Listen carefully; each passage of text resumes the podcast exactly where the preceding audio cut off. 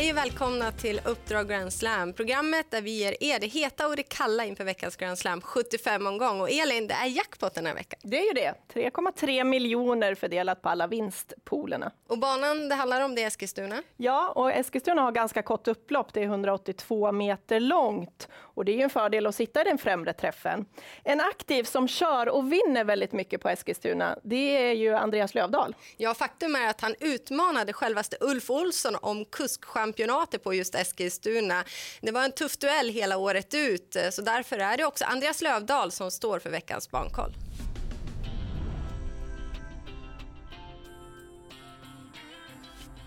GS75 går ju på Eskilstuna på söndag. Det är en bana du gillar, Andreas. Hur skulle du beskriva den? Ja, det är en fin bana, det tycker jag överlag. Och, och ofta bra banunderlag eh, som oftast. Är det någonting som spelarna bör tänka på extra? Att nu är det Sundbyholm, nu måste vi tänka på det här. Ja, men eh, framförallt bakom bilen då med bilstart när det, när det är spår 1. Det, det, är negativt. Man får ingen riktig fart med sig och det kan vara lite galoppbrist på vissa hästar som har, eh, kan gå och skifta lite sådär. Så det är någonting man ska tänka på. Sofia Aronsson har riktigt bra stallform. Hon har fina 30 i segerprocent och förra helgen tog hon ju också en dubbel på V75. I den andra avdelningen så har hon en fartfylld herre till start i nummer 9, Ivanhoe Renka. Man har medvetet valt att starta honom i volt för att hålla honom lugn. Nu är det autostart men eh, man är väldigt nöjd med bakspåret för då tror man att han kan hushålla med sina krafter och då tror jag att han är tuffast till slut. Och i den fjärde avdelningen då kommer han ut, Zenit Brick, som har mött tufft motstånd. Eh, han verkar nu ha kommit igång på allvar efter en lång, långt tävlingsuppehåll. Han har fått fyra lopp i sig, ser väldigt fin ut och eh, i det här lite mindre fältet ser uppgiften väldigt lämplig ut för hans del. Det gör den, men den femte avdelningen den ser svårlöst ut. Jag är ändå fasta mest för nummer 12 Isomo Benoit som gick fullt godkänt i debuten för Jörgen S. Eriksson som fyra.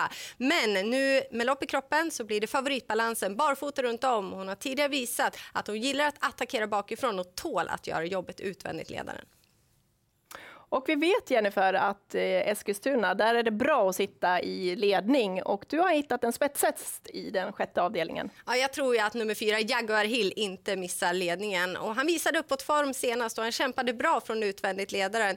Nu blir det barfota fram och Magnus har ljus i sulken. Han har kört honom en gång tidigare för länge sedan. Då blev det sparade krafter, men nu hoppas man säkerligen på full pott.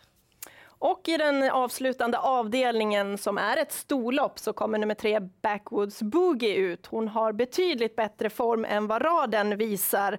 Hon har gått i mål med en hel del sparade krafter i de två senaste eh, starterna. Hon kan öppna bra bakom bilen och nu kan absolut eh, segern komma från ett bättre utgångsläge. Och den sista heta hittar vi hos en nyckeltränare som haft riktig tur med spårlottningen. Mm, det är Fredrik Linder. Han har dragit spår 1, 2, 3 bakom bilen med sin trio på Grand Slam.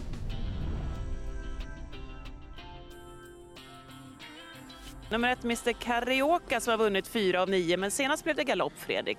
Finns det något skäl? Uh, man har haft bakspår på V7 varenda gång vi har varit ute där och lite oflytt. Uh, nu anmälde jag upp han i en sån spårtrappa och räknade med ett framspår, kanske inte spår ett, men uh, fick vi det och uh, naturligt startsnabb och till 90 procent håller han upp ledningen och då kör vi där.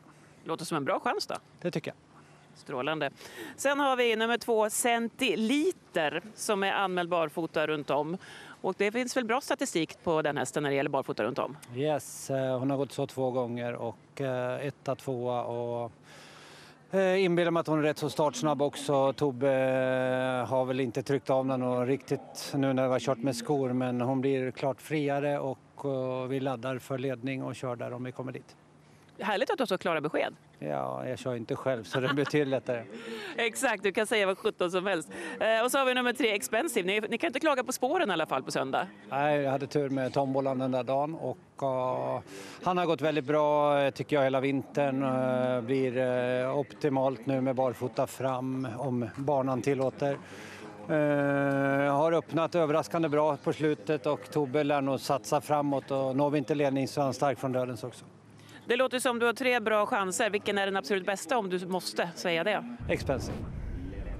Ja, det var en påtagligt optimistisk Fredrik Linder vi fick höra. Han trodde på bra chans med alla tre, men framförallt Expensive som var bästa chansen. Men du vill prata om Missy Karaoke i den första avdelningen. Mm, jag tror att han lyckas hålla upp ledningen härifrån innespåret och det är en position han verkligen gillar. Han har tagit samtliga segrar just ifrån ledningen och den här gången plockar man av framskorna och det är ett stort plus.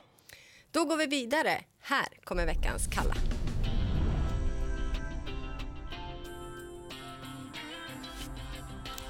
I den tredje avdelningen kommer den orutinerade nummer två Dark Honey ut. Det här verkar vara en väldigt fin häst och det ska bli spännande att följa honom. Tanken från stallet verkar dock vara att han behöver något lopp i kroppen och att man startar igång honom och har inte för höga förväntningar på honom i årsdebuten. I den femte avdelningen så har ju nummer 11 Paoloni Stux gjort det riktigt bra som har vunnit hälften av sina sex starter. Men det man ska tänka på är att alla segrar är tagna från spets och nu har man spår 11 bakom bilen. Dessutom så växlar man ner till en vanlig sulky. Ja, då var det dags för oss att sammanfatta. Och Elin, du kan reglerna. Man får bara lyfta fram en häst. Då vill jag varna för i den sista avdelningen nummer tre Backwoods Boogie som har betydligt bättre form än raden. Hon har ett bra utgångsläge den här gången.